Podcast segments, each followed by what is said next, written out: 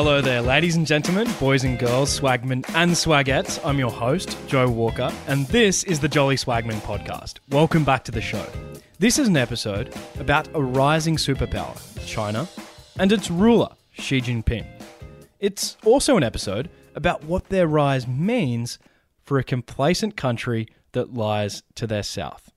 Allow me to give you some brief context before I introduce the conversation you're about to hear. China is a sleeping giant. Napoleon warned, let her sleep, for when she wakes, she will move the world. That awakening is now well and truly upon us.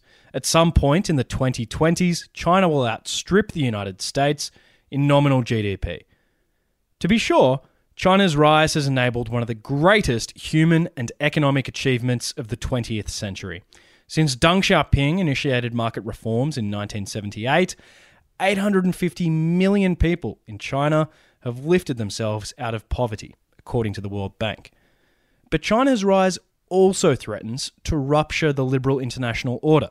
For the first time in over two centuries, the world's leading economy will be a non Western power. My concern and my motivation for publishing this episode is that the average educated Australian doesn't understand viscerally what this really means.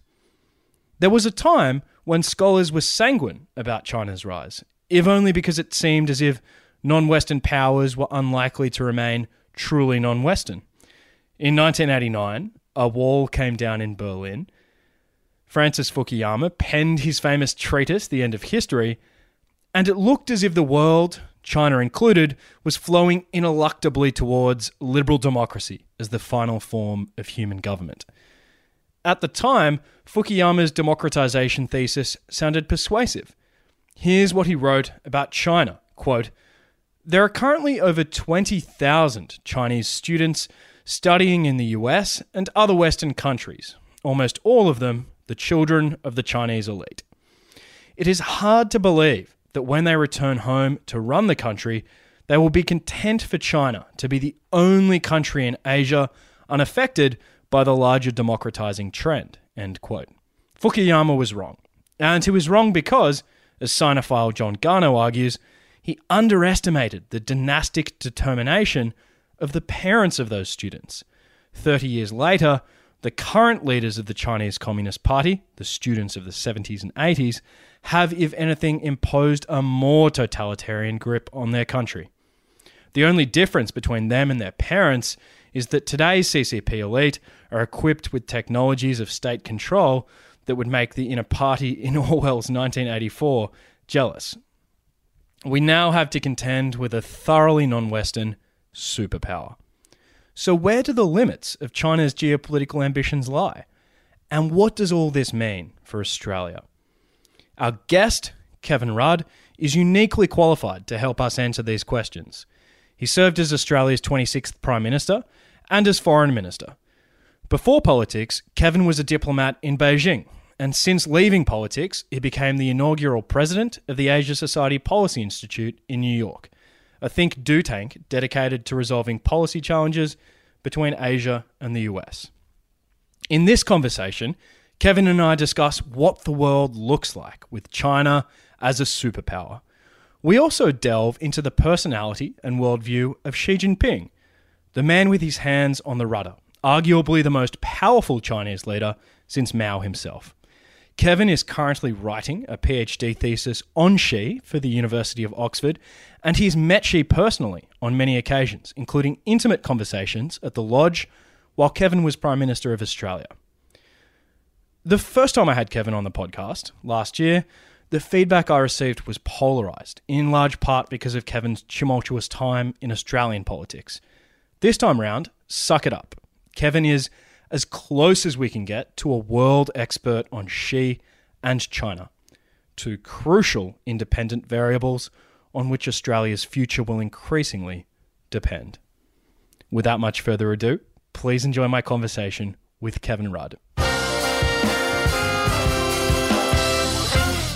Kevin Rudd, thank you for joining me. Good to be with you. Welcome to my home studio, emphasis on the home. It's a serious home and it's less of a studio. it's uh, great to see you again. I want to talk to you first about what's happening in Australia before we talk about China. And uh, my current position on Australian politics is fetal. What's yours? Uh, comatose. uh, it's the place you go to after being in the fetal position, but assuming you've had something to drink on the way through. So I'm comatose, and slightly post comatose. But I've been back in the States for a couple of weeks. Uh, and uh, and frankly, politics there are not proceeding in an entirely uh, rational manner. So mm. irrationality is not uh, uniquely an Australian preserve. Yeah, you're back for a Hawke State funeral tomorrow. Yeah, mm. I thought uh, it was important to come back. Hawke was an extraordinary figure in Australian politics, but more importantly, provided the political environment. Um, framework within which uh, Keating, uh, as Treasurer and then later as Prime Minister, was able to reform the economy mm. and to prepare Australia for the 21st century. So they were a remarkable double act. Yeah. Um, they fought like Kilkenny cats, but they were a remarkable double act. Mm. And so I think we should honour uh, Hawkey's contribution to the nation. Mm. In my first year of university, I read Blanche's biography of Hawke uh, the, f- the first biography. And that, that book changed my trajectory. That's that sort of solidified me as a Labor man. Baby oil or what? or was it more like the bathrobes? it was the uh, it was the bathrobes and the the the nobility of working for the betterment of hmm. mankind. Um, well, Hawkey. I mean, I saw Blanche recently mm. um, after Bob had passed away, and, um, and she reminded me something which I'd always suspected, which is the deep imprint on Hawkey's soul of his dad, mm. uh, Clem, the Congregationalist minister. And despite Hawkey's absence of formal religious faith, there's a deep imprint from that whole tradition of Congregationalist Protestant Christianity, which carries with it a deep sense of social responsibility. Mm. So I think that you know, dripped very deeply into uh, the soul of R.J. Hawke mm. and um, and uh, and shaped him profoundly. Mm. It'll be great to farewell him tomorrow, the day this podcast goes out. I, I took a bouquet of flowers down to the Opera House the day after he died, actually, and they were all laid out on the steps, all the flowers and bouquets that members of the public had contributed and there was a single schooner sort of sitting in the middle of the. That's remarkable. That was very Australian. A friend of mine in Oxford has uh, just organised a commemoration for him there. Yeah, where obviously the yard glass is the uh, the, uh, the central religious icon of the Hawkey experience. I don't think anyone can ever do that again. Yeah. I mean, uh, I mean, I love the cricket probably as much as Hawkey, uh, but I'm not uh, a big beer drinker, and so you know the idea of you know sculling a, a pint uh, at uh, at the SCG uh, certainly wouldn't come naturally to me. and besides, the whole nation would erupt in laughter. They'd see me more as a mango daiquiri man, and they'd be right. So I want to talk to you about China, but not so much China's rise. Seems almost trite to talk about that these mm. days, uh, as its impact and one of my bugbears about this country is our great sense of complacency, mm. economic complacency, strategic complacency. You know, we've just come through 28 consecutive years of continuous economic growth, and we live in the shade of the ANZUS tree. Uh, but while we call ourselves or we think of ourselves as the lucky country, there's the potential to invalidate that thesis in a day. And you wrote a great essay over the summer.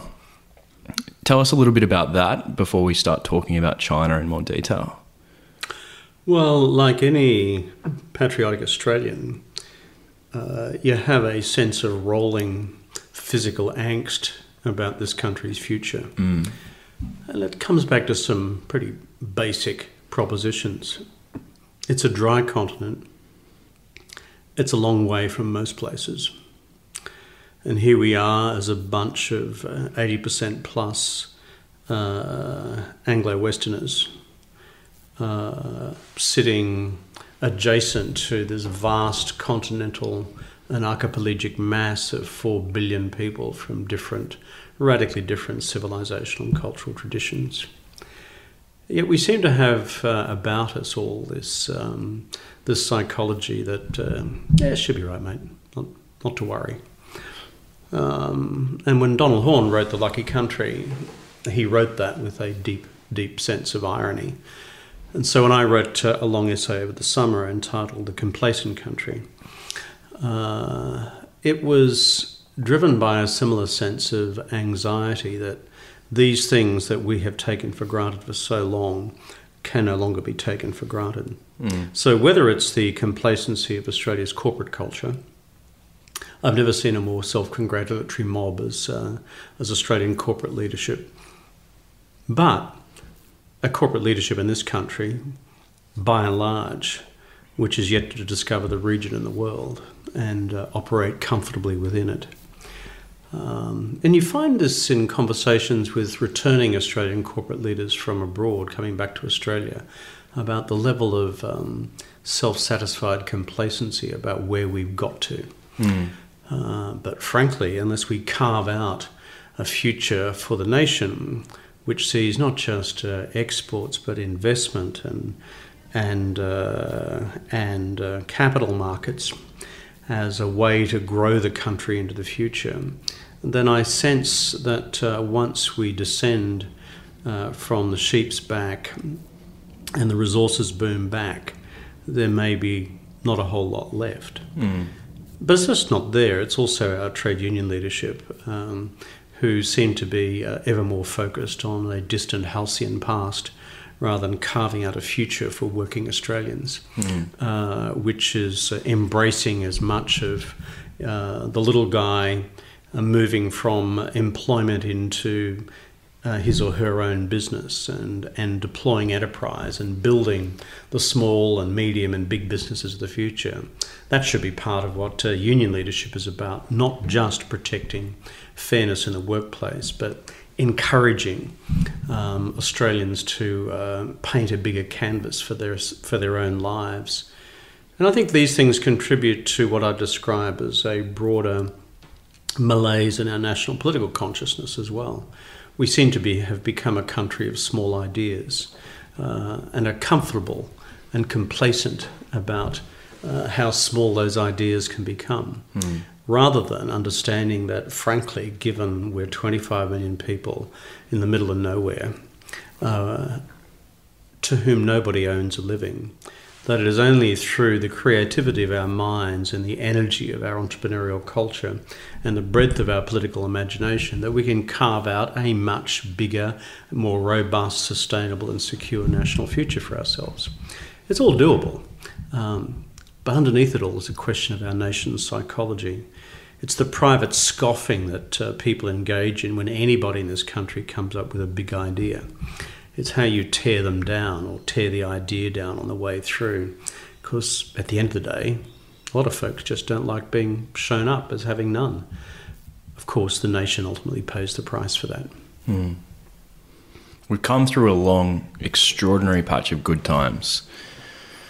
And it's the good times which make a country lazy and complacent. There was a great book by Ross Garnaut, which I'd encourage everyone to read, 2013, Dog Days. But at the beginning of the book, he references a speech that he gave years earlier, where he says that you know these are Australia's salad days, during which average policy looks celestial, mm. um, but soon there'll be the dog days, during which good policy looks diabolical. Mm. And my concern is that we're regressing towards some dog days. I've been speaking a lot on this podcast about our economic complacency, and you've just referenced that very articulately. I think that we need to look to entrepreneurs willing to take risks, not property speculators trying to get rich for our future prosperity. But for the rest of this conversation, I'd like to focus on the you know the strategic complacency and China because you're as close as a person I can find who is a, a true world leading expert on China and on Xi, China's president. And I thought it might be fun to start with some stories about your, your personal background in relation to China. And uh, I'd like to ask you do you remember the moment when you first realized that China was going to be a big kid on the block. You started at the embassy in Beijing there in 1984. Was that the moment the penny dropped when you saw what the country was like under Deng Xiaoping? Was it earlier than that? Was it a gradual process? I think as a kid growing up in rural Queensland, mm. uh, obviously we didn't have much uh, access to things. uh, the internet didn't exist. But my mother was uh, an educated uh, working class woman who would insist that we as kids uh, read stuff which would expand our minds. So, what I remember most clearly is mum storming into my bedroom as a 14 year old, always a hazardous exercise, uh, and, uh, and, uh, and handing me that day's newspaper, the, the august publication called the Courier Mail. Uh, not exactly a global journal of record. Um, but, the, but the article said China enters the UN. And uh, my mother, who'd never been much past primary school, said, This is going to change the world, and you need to understand this. Mm. Now, my mother was a product of the DLP, the Country Party, and uh, prior to the split in 57, I presume had been a good Catholic Labor voting girl. Um, but this is unusual uh, for your mum to interrupt your repose and to uh, confront you with this news story of what she said was the century. That, I think, had an influence on me rolling off to the Australian University and studying Chinese language and politics for five years. And then, back in those days, in the early 80s, you're essentially unemployable in the private sector. Um, so, what could you do? So, that's when I applied to join the Foreign Service. Mm. That was 1981. Yeah, yeah. And as one of their better Chinese speakers, they then sent me to Stockholm. Hmm.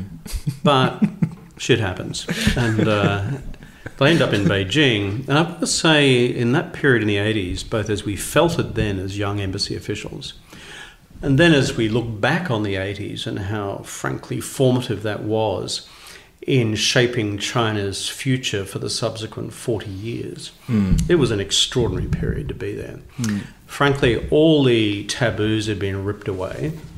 The conservatives in the Chinese leadership had been pushed into the corner. Um, when I arrived in the embassy, they'd just finished conducting a campaign against spiritual pollution um, and uh, and what I unhealthy winds, Buzheng um, uh, I was particularly fond of the campaign against evil winds. Uh, and uh, and Deng basically said, "Well, bugger that. Let's just get on with the business of modernising the economy, throwing open the doors of the Chinese economy to the world outside. We'll manage the politics on the way through, as most Leninists are confident that they can." And they then unfolded the '80s, where frankly anything went. Mm. Um, it was a remarkable period to be there. Mm. From an economy the size of Australia's in you know 1980 to outstripping the US sometime in the 2020s. Truly extraordinary. Well, it's true, and um, these guys are no intellectual slouches. Mm. I think one of the great miscalculations by Australian and American political elites is to not understand how thorough the Chinese are in their disciplines of analysing the external environment. Hmm. Partly it's because they're trained as Marxist dialecticians and are therefore, in the great tradition of Hegel, into thesis, antithesis, cause, reaction, challenge, and response, and all those sorts of binaries. But as a consequence, as a intellectual disciplinary exercise, these folks spend a lot of time working out what they call as the uh, Da Shi, the great trends of history, and where they fit in terms of their own national and party aspirations within it. So their analysis of the China of the uh, and the world and the region of the 80s and the 90s and the progressive opening of the global economy through trade liberalisation and increasing investment liberalisation was how do we catch this wave mm. and how do we use that to build uh, China's economic strength uh, for the future. And that disciplinary process is, is as alive and well at the senior echelons of the Chinese leadership today as it was back then. Uh, and so they are forensic in understanding, for example, the internal ebbs and flows of American domestic politics, even the ebbs and flows of Australian domestic politics, and where that uh, lands uh, China's principal regional and global uh, partners, interlocutors, and adversaries. Mm. So, when we talk about the complacent country, how many Australians uh, in our political life understand the internal currents of Chinese politics and where that leads to in the future directions of China's political economy, uh, and therefore uh, China's military expenditures and what China therefore seeks to do in our region? Or do we just pick up uh, a few headlines here and there and ride with it and say, well, once it was fine and now they're a problem? Mm. It's more complex than that. You first met Xi Jinping in 1986. Mm. What was the context, and do you remember much about that encounter? I remember quite a lot actually because I was Hawkey's bag carrier, not in the tradition of the ALP organiser, uh, which is a fundraiser, but a bag carrier in the literal sense that I was the first secretary of the embassy. Hawkey was visiting China with his great friend Hu Yaobang, and, uh, and uh, as he used to routinely call him, my great friend Hu Yaobang, and uh, only Australian political leaders could get away with that. and uh, most Americans just drop their jaws when I describe uh, that relationship. So good. Um, and those two got on like a house on fire. And my job uh, was to go early to Chengdu in Western China and to prepare that leg of the visit as Hawkey and Hu Yaobang arrived on the um, the Chinese uh, government jet and it was just remarkable seeing that relationship at work. This was only a year or so before Hu Yaobang was um, purged. Um, but then when we got to uh, Xiamen on the east coast in Fujian province, which if you look at the map is directly opposite Taiwan, and it's the, it's the city uh, which is uh, closest to the historic um, artillery shellings uh, between the nationalists and communists in the 50s and 60s across the Taiwan Straits.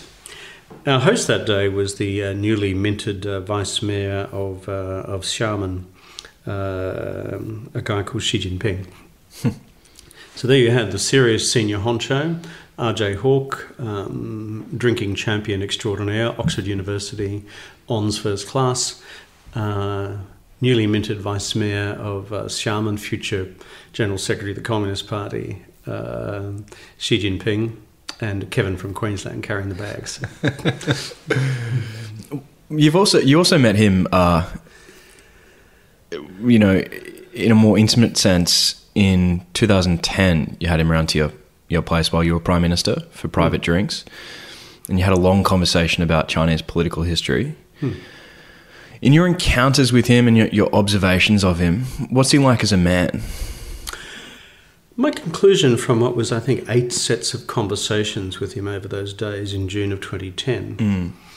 uh, was uh, he was uh, a bloke who had clearly thought through his role in contemporary Chinese history. Um, and at that stage, he was vice president, about to become president. Of course, um, he would never have committed uh, the mistake which I committed, which is to focus on an important visitor rather than to watch what Julia was up to at the same time. Because as uh, I spent two or three days with Xi Jinping trying to work out how we could carve out a future uh, for Australia under this guy's national leadership uh, of the People's Republic of China. Uh, Julia and uh, Swan and Bib were up to no good behind my back, but that's history. um, I was trying to do my day job as effectively as possible uh, and work out a conclusion of the mining tax at the same time. But in those conversations, and I spent a lot of time with the guy, it was all in Chinese, uh, it was remarkable um, how he saw his role in uh, bringing China to uh, the next stage of its economic modernization, the remaining domestic economic policy challenges, um, and uh, certainly I could detect a confident, self assured tone about where he wanted to take China in the future. Eight conversations, most of them at the lodge, not one of them with a single note from him. Mm. Hu Jintao, his predecessor, who I had got to know very well, uh, basically um, uh, would not ask to go to the men's room unless uh, it was in his speaking notes. Um, the um, this guy um, was the first Chinese leader I met who simply uh, was able to free range on any subject that came to the discussion. So, what I did to deduce from that, enormously self confident, deeply thoughtful about the country's past and its future, and a deep sense of mission about what he had to do for the country in the future. Hmm. Your friend Graham Allison from Harvard calls Xi the most competent political leader on the world stage at the moment. Yeah, well, Graham probably met a few more than I have. Um, the um, and Graham is a first class scholar, and particularly if you've looked at his work on the Cuban Missile Crisis, mm. an essence of decision. Um, 40 or 50 years later, it's still the standard text of international relations theory and, and decision making politics within regimes. And in my year at Harvard, Graham and I worked very closely together, and he's written, of course, the book on Thucydides' Trap. Mm. Um, I think um, Xi Jinping being a product of a Marxist disciplinary tradition and the analytical skills that go with it, um, is certainly head and shoulders above most leaders in terms of a brutal ability to distill fact from fiction, uh, reality from rhetoric, and what the hell's actually going on out there, as opposed to uh, the. Um, uh, the mad chook raffles, which uh, somehow substitute for high politics in Western in Western democracies these mm. days, in the politics of distraction. Yeah. So, against that ability, just to frankly uh, see the uh, forest and not be confused by the trees, uh, I think he has quite a razor sharp ability. And secondly, again because of his training what I've deduced from Xi's behaviour is he's usually one or two steps ahead of the game in terms of domestic opposition that he's encountering or twists and turns in the international environment in which he has to contend. Mm. So, any Western political leader who thinks they're dealing with you know, a faceless Chinese apparatchik captured by some equally faceless system which sort of grinds its way into oblivion in the great tradition of Brezhnev, Chernenko, and uh, Andropov.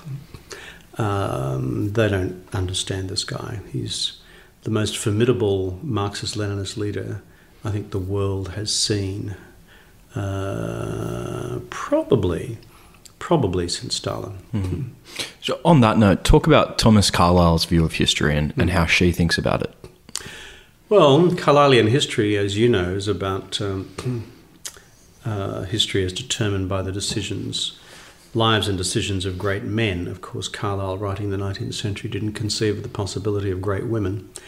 Um, but it's basically we as major political agents, as he would describe um, the political leaders of the 19th century, shape history, um, and that structure in international relations or economics counts for something much less that is, that the inherent structures of either uh, liberal democracies or capitalist economies, or for that matter, uh, Marxist um, states, uh, are of secondary importance to what leaders themselves do to shape um, uh, things. And uh, I don't know whether Xi Jinping's read Carlyle or not, but as I observe his um, his his uh, political behaviour, uh, his political chutzpah, uh, and uh, the zeitgeist of uh, what someone described recently as uh, semiotics. Um, the um, just think those two expressions in itself would have landed me in a week's ridicule if I was still prime minister. Uh, zeitgeist and, and semiotics. Not as bad as programmatic specificity. Oh, no, I'm coming. To, I'm coming to that, but okay, I'm so. doing it in a programmatic and quite specific way. God, this country needs a sense of humour. Bloody hell. Anyway, I mean, uh, if you look at this guy, going back to your Carlylean question, uh, he sees himself as in this um, uh, position whereby the currents of historical determinism are there to observe, um, but they can only be shaped fully and turned fully in China's direction through the impact of um, dominant Carlylean leader, leadership politics, as Mao did, as Deng did, and as now Xi Jinping does. Mm. That, I think, is how he would view these things. And how would you describe his worldview more broadly? I mean, I've heard eh, the Chinese view of history and you know the Maoist Leninist view of history described as a corkscrew. Um, you mentioned the word determinist. Mm-hmm. Talk about that and the, the role of that in Xi's worldview. Of course, the catchphrase for uh, contemporary Chinese politics in the post uh, 78 period has been this uh, marvelous term of political convenience, socialism with Chinese characteristics. Mm. That's my third nice. crime this morning after semiotics uh, and uh, zeitgeist. Um, but um, they did that for a purpose. Uh, remember, they are a bunch of comms, um, and we're about to commemorate the 100th anniversary of the founding of the Chinese Communist Party in 2021. And so we, at our peril, underestimate the Marxist Leninist overlay on shaping, as I said, analytical frameworks, historical determinism, dialectical materialism, and the way in which uh, these guys understand reality and seek to act within it. Mm. But then you go, that's the noun socialism. Mm. And then you've got with Chinese characteristics, that's the adjective. Well, that opens up a multitude of sins, mm. like which Chinese characteristics? Are we talking Confucianism here? Are we talking Taoism? Are we talking legalism? Are we talking um, Buddhism? Are we talking what? What exactly are we talking about? And when you try and pin our Chinese interlocutors down on this subject as to what does Chinese characteristics mean, the ideologues and the ideational leaders will just look at you and smile benignly, says, and that's for us to determine. so basically, it's one ginormous escape clause. Whenever this Western import, which is what Marx is, uh, doesn't fit um, local cultural realities, they simply adapt and adjust. Well, that's fine. But you bring the two together in terms of a worldview, I think um, there are two big parts to it. One is a clarity of, almost in Maslowian terms, uh, of their own hierarchy of needs. And second is an analysis of reality, which they see as objectively and scientifically defined and correct, not just our view, it's correct objectively, uh, about how to prosecute those defined objectives in the world as it is.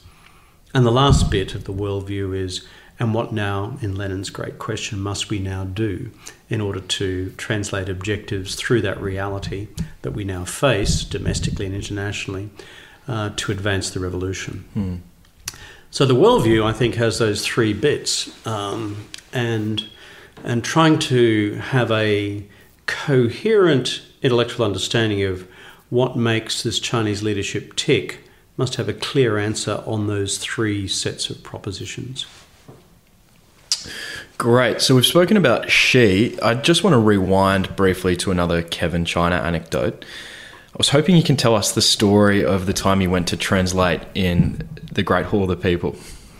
Well, earlier uh, you've mentioned uh, Ross Garnaut, whose um, yeah.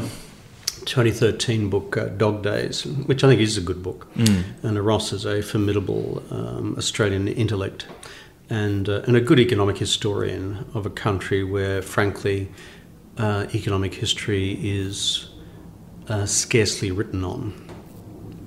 Um, so Ross was my um, ambassador in Beijing. Ross didn't speak a word of Chinese. Gifted economist, rotten linguist. Um, that often goes together. and the uh, and uh, and I owe my um, understanding of economics to Ross actually, because we spent so much time rolling around Beijing in a car together. Hmm. Um, and so when he first arrived, the um, he was looking for an embassy interpreter. He didn't want a Chinese interpreter. He wanted someone who was batting for the Australian team. That is, an Australian diplomat. And so all the local staff said that uh, Kevin's Chinese was impeccable. Well, it's true, I was trained to speak BBC Chinese because uh, our teachers at the Australian National University were pretty strict. Uh, we got to uh, speak what I describe as BBC Mandarin. Uh, so when Chinese folk hear me speak Mandarin, they usually fall about laughing because it's a bit like hearing someone saying, I say, Jumbo, why don't we pop down to the club for a spot of polo? It would be absolutely smashing and make sure we're free for tiffin just after. That's the sort of Mandarin I speak. That's the way I'm taught. And frankly, it's very hard to shake off. Yeah. So the Chinese, when they meet you, go, God, this guy's just come out of PG Wodehouse. la China. anyway, but it sounds all right, and, and often with the illusion of good pronunciation, it can mask a number of other more fundamental difficulties. But being able to speak Chinese and to speak it reasonably well is one skill. Being able to interpret some other bugger uh, and whatever they might want to say into uh, Chinese is something else. Because remember, you can't control what they're saying. You can control what you're saying, and it's for your own conversation. Anyway, Garnaut insisted, so off we went. And great hall of the people, flags flying out the front of the car. I remember it to this day. As I sat there in the back seat with him quietly shitting myself. Uh, I think it's the technical term. and then we arrived at uh, one of those great rooms in the uh, Great Hall of the People, one named after each province, including Taiwan, by the way. And um, uh, to meet the Chinese Minister for Agriculture, whose name was He Kang. And, uh, and I remember going to sit where the interpreters always sat, which is in that little jump seat behind the main chairs occupied by the principals of both sides. Australian interpreter on one side behind ambassador, Chinese interpreter behind the Chinese government minister. So I remember the Chinese interpreter looking at me in the eyeballs as the sweat sort of poured from my face as I knew that my debacle was about to unfold. And um, and uh, because uh, he knew what he was doing, and he knew that I knew that I didn't know what I was doing. And so Garnaut began with I thought was a pretty clumsy phrase. He said Australia and China at present are experiencing a relationship of unprecedented closeness. Now, I'm a bit finicky on the English language, and I thought that was clumsy. Garnaut might be a good economist, but that was, I thought, um, third rate English therefore needed to be improved. Um, note to file if you are a young aspiring diplomat or interpreter, never do that. but anyway, I did, and I thought it needed a little bit of a classical flourish. And so I rendered it into what I thought was um, quite elegant Chinese, uh, which is Aodong Gao Chao. And um, and then it was interesting watching the reaction on the Chinese side of the horseshoe from the most senior officials through the junior officials to the um, to the uh, to the junior woodchucks uh, down the far end of the horseshoe. As the uh, as the the most junior officials, uh, this is in the 80s, just broke out in peals of unrestrained laughter. And the senior guys, and they all were guys, at the other end of the horseshoe, just you could see the blood just drain from their face. Because apparently, and I didn't know this at the time, when I rendered this phrase, Australia and China are experiencing a relationship of unprecedented closeness, into what I thought was a very elegant, semi classical rendition. I said, in fact, that Australia and China were now in the midst of fantastic mutual orgasm. and because um, which is the word for orgasm, uh, also in the classical tradition mean um, high tide. I didn't realize there are a couple of different high tides. it was the last time I was asked to interpret. and did they have fantastic orgasm? Um, it's a family program, so I, just, I don't want to go into the detail. This, this blog site is only for, for adults over, after 8.30 p.m. That's what we call a Freudian slit. I mean, slip. Sigmund would be proud. uh, what books or sources would you recommend for you know the average educated reader who wants to understand China better but doesn't necessarily want to devote a whole career to it like you have? You know, that's a really good question. Um, I often think um, that um, the standard texts on China, uh, Chinese history, etc., uh, will often leave many general readers fairly bamboozled, not least as a consequence of um, uh, the uh, problem of getting your mind around Chinese proper names, because they all seem to be the same in the minds of many Westerners. um, so I I understand uh, the general frustration there. But I think if you want an understanding of uh, contemporary Chinese politics, uh, all of which occurs in and around the the tumultuous events at the end of the Cultural Revolution, leading to the reform period of the 1980s. Um, I think uh, the book which is on your table this morning here, which is Ezra Vogel's biography of Deng Xiaoping, is reasonably accessible. Some may find it a bit thick and a bit daunting, and there are no photographs. Um, but the bottom line is he is the seminal figure. He shapes the future for the next 40 years. And so there's enough about him being a transitional figure from this uh, mad cultural revolution past, the history of the Great Leap Forward, and the history of the anti rightist movement, uh, which preceded it, which Deng Xiaoping actually presided over, going back to the events of 49 and the unlikelihood of the Communist Party having won the Civil War of 45 49. Deng's career covers all of that. Uh, the revolutionary period, uh, triumph in 49, the tragedy of, let's call it, uh, the period from the Great Leap Forward or even the anti rightist movement of 1957 58 through to the end of the Cultural Revolution 20 years later in, 60, in 76, and Deng's final re emergence at the third plenum of the 11th Central Committee at the end of 78. I think you need to have a handle on this man's life. So, Ezra Vogel, good friend of mine, nonagenarian uh, at Harvard University, one of the smartest guys I know, who's about to produce the definitive study at the age of 92 on the history of China Japan relations. A formidable mind. Hmm. Let's talk about the prospects of war between China and the US. The last time I had you on the podcast, we briefly discussed Graham Allison's concept of the Thucydides trap, and Graham analysed 16 cases where a rising power challenged an established power in the last five to 600 years. And in 12 of those 16 cases, the result was war. I want to take a step back from that firstly and, and ask you a more philosophical question. Is international relations just human psychology writ large? Well, your question goes back to the earlier one about Carlyle, uh, which is how much is agency and how much is structure, how much is individual leadership and how much is predetermined, either by the gods, secular or divine, uh, Marxist or deist. And the truth of it is, that if you've studied international relations theory, as I've done a little later in life, some of it makes sense in describing the realities that you're up against in the field and the daily praxis of international relations.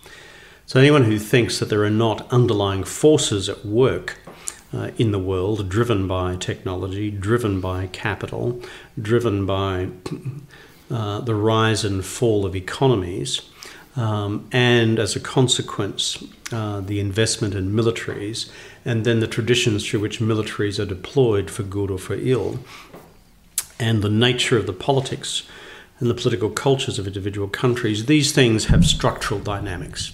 That's true. Uh, whether it's an Hegelian structure, a Marxist structure, or uh, a liberal capitalist structure. But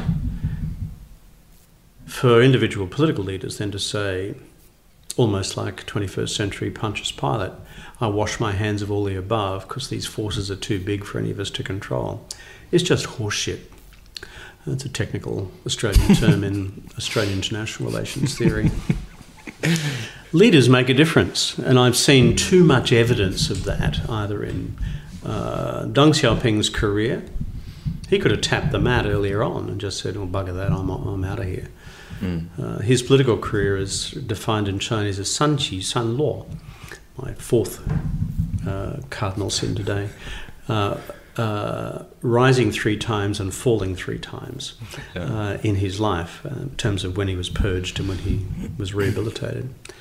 Now, if he hadn't come back the third time, where would China be today? Just one huge North Korea, um, threatening us all with a massive nuclear arsenal, or this much more complex, frankly, uh, mixed economy, um, governed by still an authoritarian political party, but utterly integrated into the global economy, for God's sake. How, absence the agency of Deng Xiaoping, how could that have occurred?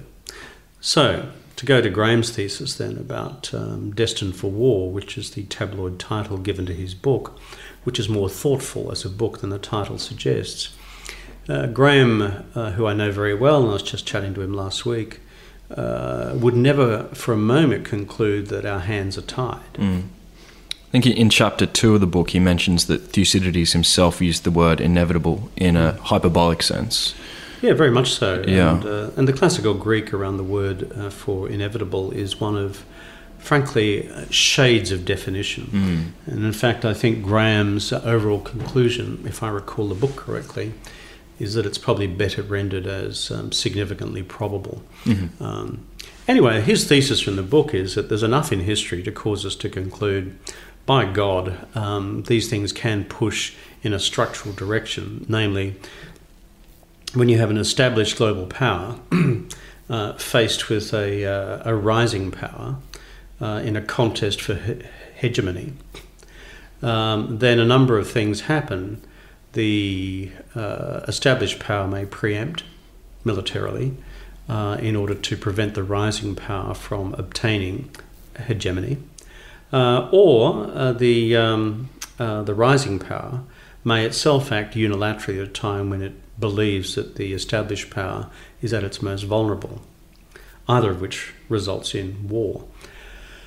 Now, there's enough, as it were, observable common sense in the proposition which Thucydides first wrote about in his reflections on the Peloponnesian Wars, uh, and as it's been seen in uh, international history since then, for people to say, yep, there's a fair bit in that.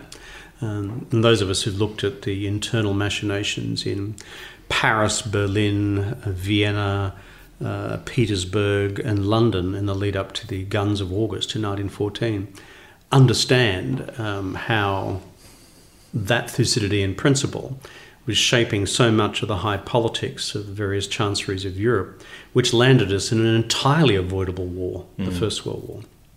So, Graham's great value added is to point to these forces. But equally, uh, the job of politics and statesmanship is to understand that those forces are at work and to row as hard as possible in the reverse direction. So, people like myself, for example, working, albeit at the margins, on US China relations, uh, my project at the moment is how can I devise a mutually acceptable, uh, common strategic narrative for US China relations, even this period of mutually declared strategic competition, uh, which conducts the competition uh, vigorously, hard, but in non military terms, lending and war. It's difficult, um, but I think someone else wrote "Blessed are the peacemakers." So. Can't remember his name, but I think it's, uh, that's right. He was in a movie called Life of Brian. Was that Blessed are the cheesemakers? I can't remember now. All makers of dairy products. Yeah, Yeah. that's right. Well, I'm a camembert man. so, God doesn't drink beer, prefers daiquiris, and drink, eats camembert. What else can you say? no wonder you moved to New York. It's shitty. No hope. It's either me or Setka in the CFMEU. No, look, that's fantastic. And I think, Kevin, it's also worth noting for the record the four out of 16 cases that didn't end in war. So we had Portugal versus Spain in the late 15th century. We had Il Papa. we had the United Kingdom versus the United States in the early 20th century. We had the Soviet Union and the United States between the 1940s and the 1980s, and then we had England and France versus Germany from the 1990s to today. Hmm. Do you think we can draw any general lessons, anything meaningful out of those four case studies, and apply them to the China US relationship? Uh, it's an excellent question and one which I'm ruminating on at present, but I don't have any definitive conclusions on. Where, where, where's your mind heading at the moment? A pretty vacuous direction. So, uh, that, uh, uh, too many drinks on the flight back home. Anyway, in a non-vacuous moment, I think probably the least applicable is the um, is the uh, Anglo-American handover. Uh, why? Because it was all within the the common culture. Mm, exactly. It was all within the Anglosphere. And finally, by uh, 1919, the Yanks and the Brits had got over the events of uh, the War of 1812 and prior to that, the Revolutionary War. And even uh, the Brits' teetering temptation to intervene in the Civil War on behalf of the, uh, the South, uh, which uh, was certainly an active consideration in the Foreign Office at the time. Foreign Office has long memories. Despite all of that, by the time you get through the Civil War in 1865, and then basically uh, half a century later, you're into the mop up after the First World War, there is not only an intrinsic sense of British national economic exhaustion and the beginnings of the retreat from empire, uh, ultimately culminating in the winds of change another half century later, and the movements of decolonisation, that the Brits knew that internally the game was up. And for them, the most benign outcome for them was a special relationship with uh, the emerging hegemon, with whom they broadly shared uh, common values. Of course, it was never smooth. Look at the post World War II period and the enormous flack between Roosevelt and Truman on the one hand, and that great old imperialist Winston Churchill's determination to hang on to the empire, including, for God's sake, India. Churchill had his way and had been re elected in 45. God knows what bloodshed would have erupted on the subcontinent um, as he uh, uh, tried to deal with that little man in the dhoti, as he described Mahatma Gandhi. But by and large, it was a, uh, a reasonably smooth transition, despite all those complications. So, that one, within, let's call it the Western cultural canon, within the Western cultural and political hemisphere, was navigable. When I look at China and the United States, there is absolutely no parallels whatsoever between those. And the Sinus and the Soviet US one, the Chinese would never accept as a paradigm because guess what? The Soviets lost. Containment won, the long telegram was accurate eventually, 40 years later, from Kennan when he designed containment uh, after his posting in Moscow after the Second World War. Um, and so when the Chinese look at that, uh, they say, nah, we know what you're trying to do there. Thank you very much. Screw you. So we chuck that one out. So where does that leave us? Um, well, the Pope is probably not in a position uh, to do a, a little deal um, between Washington and Beijing, as he was able to do in sorting out the competing claims of the Spanish and Portuguese empires by drawing a magical line down uh, the middle of uh, Cartus Mundi and say, you know, it's after all one Catholic faith, and we don't mind which of you runs uh, runs the show. So here's a division of labour. Uh, mind you, implicitly within much Chinese strategic thinking is something which has parallels to that, uh, which uh, we in Australia and we in the, this region would find unacceptable, which is a Chinese Monroe doctrine for East Asia, whereby uh, the Eastern Hemisphere becomes for China what the Western Hemisphere became for the United States in the 19th century, essentially an extended sphere of influence, and that beyond that, China would have no broader territorial ambitions. Um, it's not that China would seek to invade the Eastern Hemisphere, but it would seek to have within the Eastern Hemisphere a bunch of fairly compliant states. Now, there's a fair bit of literature within the Chinese foreign policy establishment which talks a bit about that. Um, but A, America won't agree to that, and B, those of us who live here wouldn't agree to that either. So, where does that leave you? I'm not sure in terms of Graham's precedents. I think we may be sui generis. It's my fifth offence for the day. You only get six. Okay, six of the best. I went to a Catholic school. I know what that's like. Whack. Ah! but it was only a spelling, brother. Whack. We're both former Marist boys. Yeah, it shows. Yeah, I see. yeah. You're st- I see you're still limping too. You mentioned the stark cultural differences between China and the US. Let's dwell on that for a moment. In 2013, a document known as Document Number 9 was circulated amongst committees and officials of the Chinese Communist Party. And it mentioned seven dangerous Western values, which, among other things, included press freedom, constitutional democracy, and human rights. That's pretty galling to me. Like, Yeah, well, it might be galling, but you know something? That's always been the reality. Mm. Um, you see, I'm a creature of the West. I'm a creature of the Occident. I'm a creature of Judeo Christian values and of the Enlightenment and of political emancipation uh, of, um, of the electorate and social justice. That's the tradition I'm from. Uh, and I'm proud of it. I also think it has universal claims.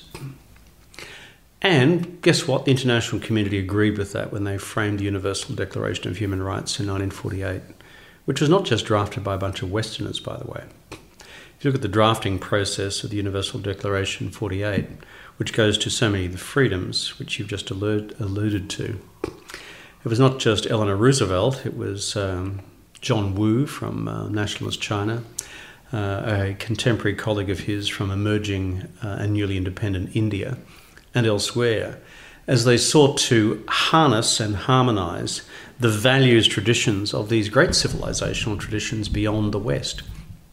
Hence why it was called the Universal Declaration. So there's often a critique, particularly um, uh, in China today, that this is some Western construct uh, unilaterally imposed. Not if you look at the drafting history. It's quite a fascinating study. I've been reading recently the biography of John Wu, uh, the Chinese negotiator, uh, a fascinating contribution. But I say all that simply to say that that's where we come from. That's where the international community reached its consensus in 48, one year before the Chinese Communist Party won the civil war in China. But what we should not be surprised about is that that Communist Party is a Marxist Leninist party. Um, and as a Marxist Leninist party, has never changed its spots. Deng Xiaoping, who I referred to before, is the guy who ordered in the tanks in uh, 1989 uh, into Tiananmen. Deng Xiaoping, uh, 20 years before, was entrusted by Mao Zedong to run the anti rightist campaign, which uh, threw into jail hundreds of thousands of Chinese who had put their hands up to critique the Communist Party and the Hundred Flowers movement of 1957. So if you read the history of these guys, whatever they might say about the economy, whatever they might say about uh, opening up the Chinese market at home and abroad, at the end of the day, it's a Marxist Leninist state which holds power through the barrel of a gun. And that reality has not changed. You and I find that ex- unacceptable. It's, however, a continuing Chinese reality. And so the, um, the nine poisons you referred to before, uh, they've been ever thus since not just 1949, but if you go back to the earliest days of the party and its own internal rectification movements, uh, back to the 1940s in the Yan'an period, during the Long March after 1934, the days of the Jiangxi Soviet uh, after 1927, uh, through to the first half dozen years. This hard line um, Leninist party has been in continuing existence, and it is a party which has already reflected that it intends to hold on to power. So, therefore, that makes a little complex reality for people like Australia in this region in the future. Uh, as I said, um, navigating that against the economic uh, dimensions of our engagement with China, against the underlying political reality of the Chinese uh, system, uh, has always been hard and will become progressively harder. We began this conversation by speaking about Australian complacency. And the key reason I wanted to speak with you about China was that the world is going to look so different in the next few decades with it as a superpower of equal standing to the United States. And I don't think the, the average educated Australian has thought about what that really means.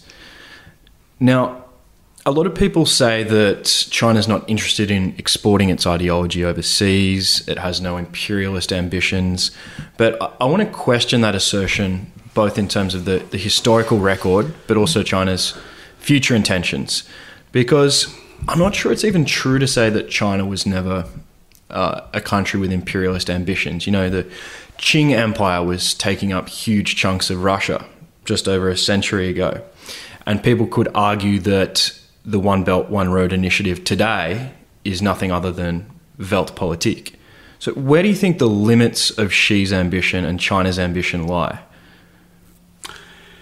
I think if we look at uh, Chinese history, it um, leads us to some conclusions about the extent to which China has any territorial ambitions as such. If you look at the map of China uh, by the time we reach the former and later Han dynasties, mm. essentially the period of time from 200 BC to 200 AD, China then and the map is not hugely dissimilar from the China of today. It has waxed and waned in between. Um, when I looked, for example, to the Tang around about uh, 900 to um, 600 to 900 AD, and the Song which followed, it's quite remarkable that the Chinese territorial map reaches right across uh, the stans of Central Asia, uh, virtually to Kashmir.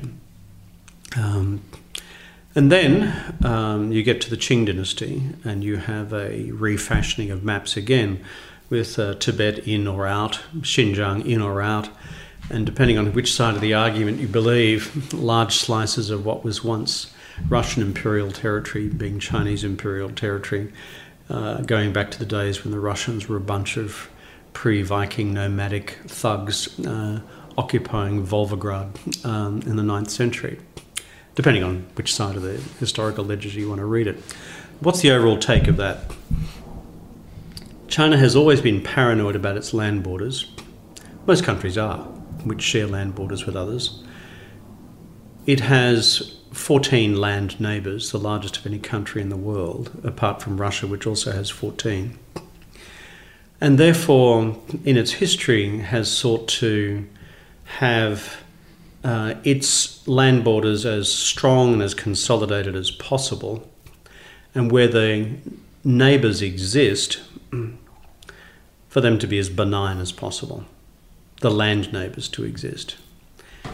In terms of an overseas colonial empire, in the tradition of uh, what happened in the last 500 years of European history, there is no replication of that. And there is a reasonable Chinese commentary, which I think is believable, that when you get to Zheng He's voyages of 1421 uh, in the uh, early Ming period, when these vast Chinese fleets uh, roamed the entire uh, southern seas across the Indian Ocean into the Persian Gulf and the coast of East Africa. The Chinese could have set up a maritime empire if that's what they chose to do, but they didn't. Mm. In fact, the Chinese Ming Emperor at the time, after the third Zheng He voyage, uh, told uh, his admirals to burn the fleet. Mm. Kind of interesting when you think mm. about it. So, so the answer is an untidy one. China has maintained maximal land borders to protect itself from foreign invasion uh, across land corridors over the couple of thousand years of its imperial history. But on the maritime front, has not sought to establish uh, a maritime empire. Trading posts, yes, but not a maritime empire as we saw with the major European powers. So, where does that lead us in our conclusions of China for the future? I do not believe that the Chinese have any aspiration at all to uh, physically occupy any other country in East Asia, um, let alone beyond East Asia. What China, however, seeks to do uh, is uh, to consolidate its its continental periphery, uh, have maximally benign neighbours, and beyond that, through the Belt and Road Initiative, to cause these countries across the Eurasian continent more broadly to be economically codependent uh, with China.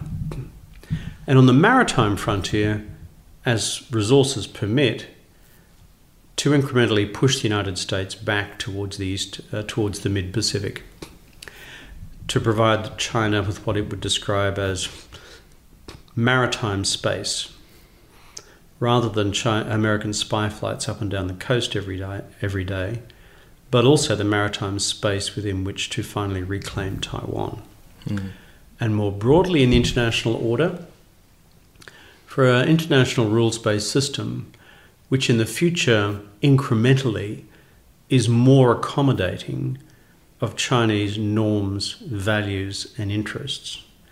Not a revolution of throwing over the UN or throwing over the World Bank or throwing over uh, the WTO, but incrementally changing the culture, norms, personnel of these institutions, and where necessary, growing other institutions like the BRI, the Asian Infrastructure Investment Bank, the New Development Bank, etc., which are outside the framework of the uh, post war global rules based order led by the Americans uh, after 44 and 45, um, and underpinned by US military power and the global fabric of US military alliances. Hmm. How does Xi feel about Australia?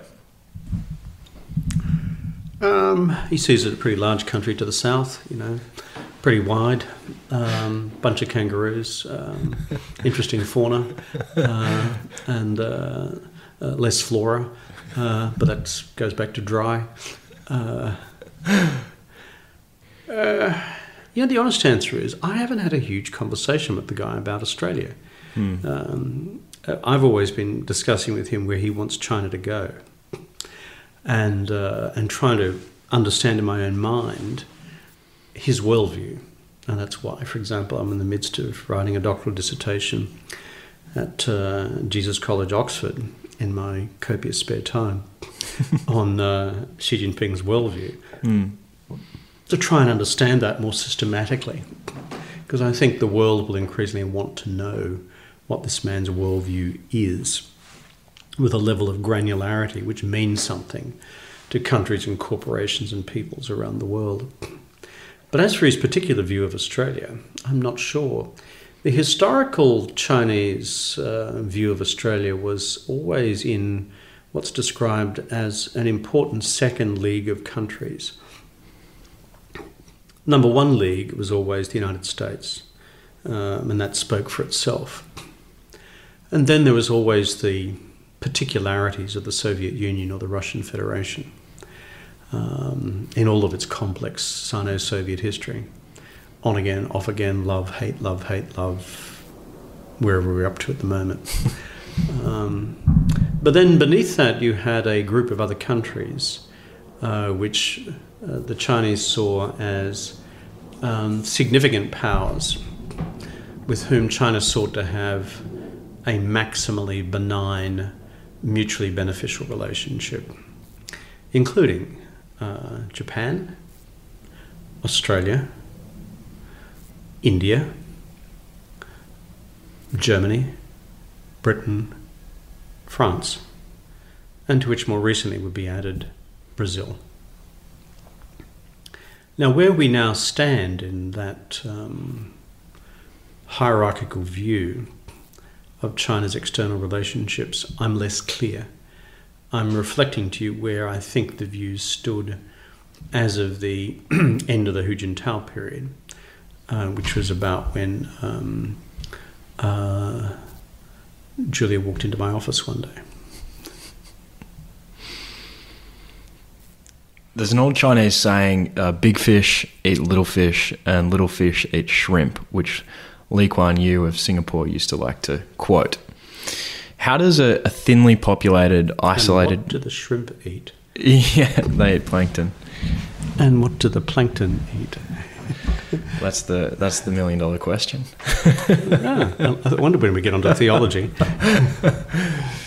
What does a thinly populated, isolated country with vast natural resources like Australia need to do that we're not already doing to become a safe and self sufficient shrimp? Well, I don't think we're plankton. I don't think we're shrimp. Um, at our best, I think we should be uh, reasonably uh, nimble. I won't say mullet because that's. Uh, I grew up in rural Queensland. That's how we fashioned our hair. Um, Whiting? um, yeah, yeah, we're more whiting Yeah. and uh, um, sea brim. Yeah. you know, um, and uh, but with an ability to have about us, let's call it a level of critical mass and a level of nimbleness in the way in which we conduct our international engagement. So, as I've written, I think, in my uh, long essay on the complacent country, uh, which is uh, now up on my own website. Um, number one, we have to have a clear idea that the nation's future hinges in large part on the future of our economy. What therefore shapes the future of our economy? Three questions. Ken Henry's uh, eternal triptych population, participation, and productivity.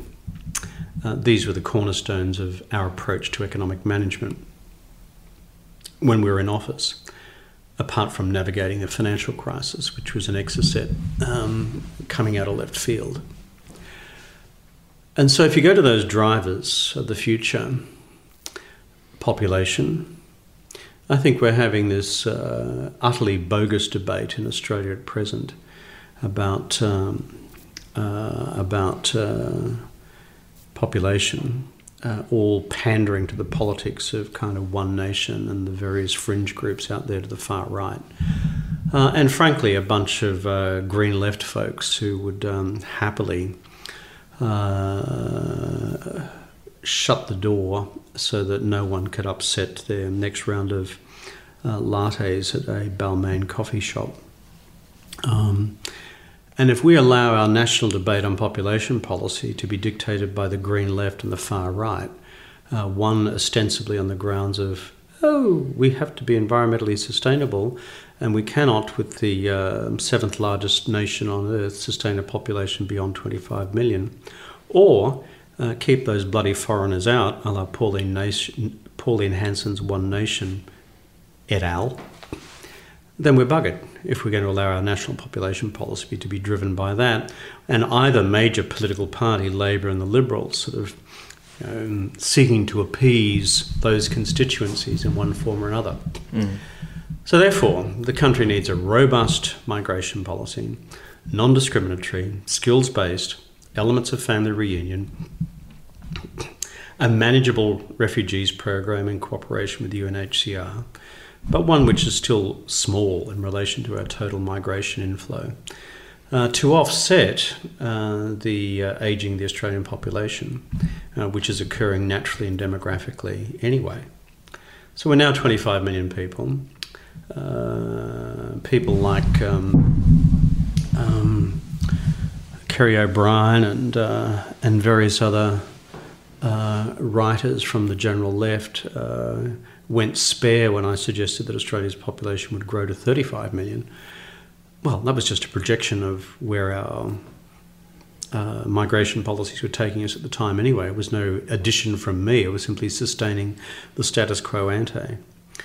Uh, and uh, whereas if you're mindful about where countries begin to have sufficient national economic critical mass to sustain a military set of capabilities able to deter external threats to their security long term, you're really looking at countries with populations north of 50 million.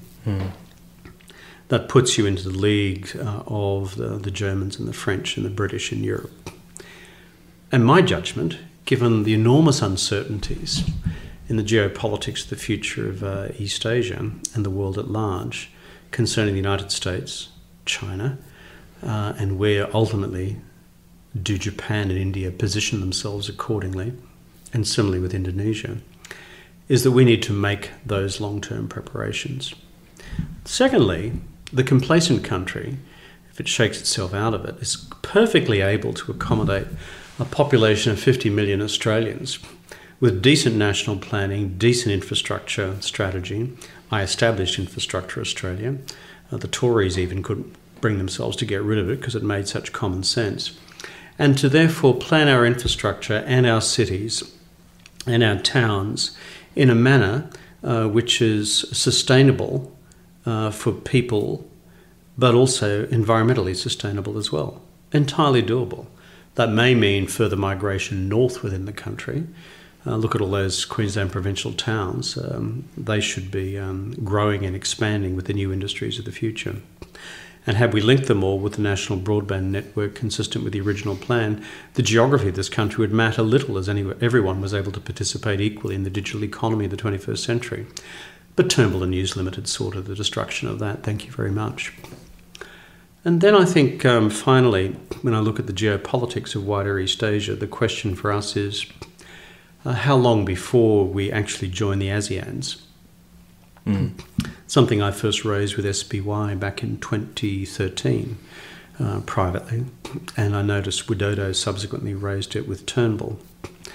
Um, and there are arguments for and against it in the minds of the ASEANs. But the sooner or later we realise as Australians that it's far better uh, to be part of a much bigger sub regional grouping uh, linked with um, uh, common arteries of uh, trade, commerce, and investment, uh, the better for us economically. But also, this as Indonesia rises, as it will, and its economy becomes larger than Australia's, which it will soon, it's far better to conduct Australia's future bilateral relationship with Indonesia within the framework of a collaborative regional institution already existing, namely ASEAN governed by the principles of the Treaty of Amity and Cooperation of 1967, uh, which precludes the possibility of resort to armed force to resolve any problem in the future. I'm all for doing these things ahead of the curve, not when it's too late. Mm. Excellent. Final question, Kev. I didn't do it. How did you know I was going to ask that? Just a look in your eye. And it's, and it's, that time of day when your average politician defences have already begun to sink. That's when we're taught, by the way, to become most vigilant. so, what is your next question? All right, I'll ask a different question. Then. That's okay. I'm, I'm happy with you're going to ask. So, China is clearly important to Australia economically, but at the same time, as we've discussed throughout this conversation, we have radically different values in many important respects. Talk about this lovely idea of being Zhengyou, not Pengyou. Hmm. Well, when I was Prime Minister, I sat down with um, one of Australia's uh, leading sinologists, in fact, one of the world's leading sinologists, Geremie Barmé, mm. um, who was appointed as the inaugural head of the centre that I funded at the Australian National University called the Australian Centre on China in the World. And Geremie is a lifelong student of China. And through the Chinese Confucian tradition, uh, understood there are in fact two definitions of friendship. One which is pengyou, uh, which is kind of as standard as the word friend in English, uh, which means that uh, it suffers from gross overuse to the point that it becomes denuded of meaning. And a much less used, used term, zhengyou. And zheng in the Chinese um, uh, literary tradition is a term which is invokes a sense of friendship which is based on depth, candor, and when necessary, um, uh, mutual remonstration. Um, so, as you know, if you have a mate mate, in Australia, mate. um, uh, mates can either never offend each other, or every now and then take a mate to one side and say, mate, that was just stupid. Mm. And you might choose to do that privately. Very rarely would you choose to do it publicly because they may cease to be a mate after that. But it depends on the circumstances. And if I was trying to give, therefore, an Australian vernacular exposition as the notion of, um, of Zhengyou, it's along those lines. So if you go to my Morrison lecture at the Australian National University of 2010, it seeks to expound on this at some length. And then uh, it um, uh, was earlier reflected in a lecture I delivered in Chinese at Peking University when I was Prime Minister in 2008. And I was trying to lay out a framework then for how those of us who wish China well nonetheless reserve to ourselves the right to say, no, we don't agree with that. Um, and here are the reasons why. Rather than having us socialized into a notion of friendship with China, which causes us to be in a position of permanent compliance. Uh, or to render it into Chinese, which would be my sixth offense uh, in this discussion today, Ikarto, Arkarto, Sankarto, which is Kowtow 1, Kowtow 2, Kowtow 3, which was the standard means by which Chinese uh, Manchu officials would greet the emperor of a morning. Huh. So, our Chinese communist friends are not terribly happy with the idea of Zhengyou. They don't want a Zhengyou. They much prefer compliant Pengyous. Yeah. But if you come back to them within the framework of the tradition and say, I actually admire the civilization heaps, I admire, in fact, what you guys have achieved in lifting so many people out of poverty. And it's a remarkable national achievement. Uh, do I agree with your Marxist Leninist system? No, not at all. Uh, am I a universal human rights guy? Yep, that's me from Central Casting. Sorry about that. Am I a religionist? Yes. You know, I, I bat for Jesus, the member for Bethlehem South. Um, and uh, uh, but it's on that basis we can continue to have a reasonable discussion and dialogue. Um, that I think has something in it. Uh, it's not a perfect framework for the future, but it's reasonable. There's one other thing, though, affecting how that discourse with our Chinese friends evolves in the future as well, which is what happens to America in its own national self conceptualization of its future in the Pacific and in the world at large. And America, like China at present, is not a constant, it's a dynamic. Uh, just uh, last week, I was in Deer Valley, Utah, just up the road from Salt Lake City. You're changing faith? No, I'm not. and the, um, but there are a lot of Mormons up there. 68% of Utahns are Mormon. Yeah. And I was invited by Mitt Romney, now a U.S. senator, and Paul Ryan, the uh, most recent, the uh, most recent incumbent, as uh, Speaker of the House, uh, and a bunch of other Republicans uh, who were gathered together to discuss, in part, America's uh, future relationship with China. And so they asked me, of course, for my views, the extent to which I was able to reflect on how China saw the world. I did so. But I said to that gathering, as I say to anyone listening to this podcast today, the real open question is what sort of country does America want to be in the future? Hmm. Does it wish to be still the leader of, quote, the free world, unquote? Uh, is it, or is it simply going to become a country driven by its national interests and no longer its perception of its own values, being a light on the hill? uh, and upholding uh, the Enlightenment torch. And what will be America's future preparedness to be um, an active uh, defender of the order which it created in the post war period, or in the age of Trump's isolationism, rising protectionism, and America firstism? Is that age slowly slipping away as well? causing other countries within, let's call it not just the Asia Pacific region, but across Eurasia and Western Europe, and even in Latin America and Africa to say, are we now genuinely in a brave new world where all the verities of the past concerning the United States are now up for grabs? And we now have to deal with this reality of this uh, authoritarian capitalist state called China, uh, bestriding the world as a new colossus. And how do we carve out our own futures within that? So, when I talk about Australia as the complacent country, it's a level of complacency about America, because the Americans can't give us an answer to the question I've just posed at this stage.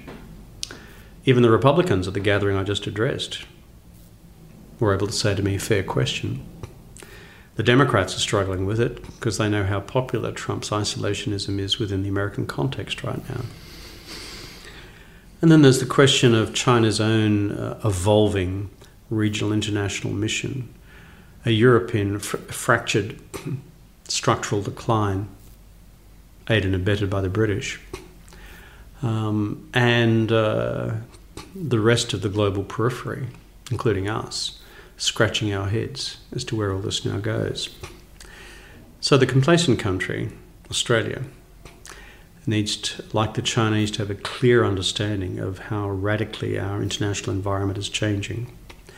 And if we're serious about our country's future as a vibrant democracy, as a country which um, believes in uh, civil liberties at home and human rights abroad, believes in the principles of an open economy, um, and an international rules based order which looks after the little guy, not just the most powerful.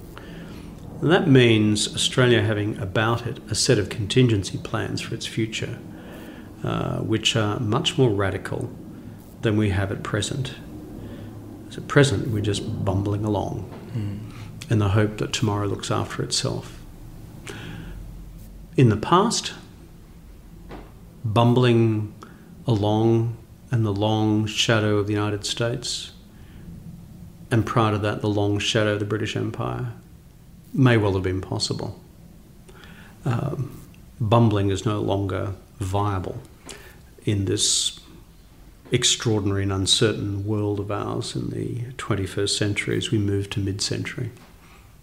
And I'm still young enough with kids and grandkids to be worried about actively mid century, and certainly as I get ready for my 2047 campaign. Kevin 47, you heard it here first. That's an exclusive, ladies and gentlemen. Well, Mahathir did it, so why, why can't I, mate? well, mate, this has been a brilliant conversation, and I think a very important wake up call. I'm glad we had the chance to speak again. Thank you so much for joining me. It's good to be here in downtown uh, Darlinghurst in the People's Republic of Sydney. Cheers, mate. Good to be with you. Thank you so much for listening. I hope you enjoyed that conversation as much as I did. For show notes and links to everything discussed, you can find them on my website, josephnoelwalker.com. That's my full name, J O S E P H N O E L W A L K E R.com. And I love hearing your feedback. I love speaking with you. You can continue the conversation with me on Twitter. My handle is at Joseph N. Walker. As you know, this is a one man show. I finance it myself, I research it myself, I run it myself. But it's very much a conversation, and it wouldn't be the same without you, your feedback, your support, and your engagement. If you do enjoy what I'm doing, I'd be so grateful for a rating and a review on iTunes. I know everyone asks, but it does help. If you've already done that, I would love it if you shared the show with your friends or on social media. As always, thank you for listening. Until next time, ciao.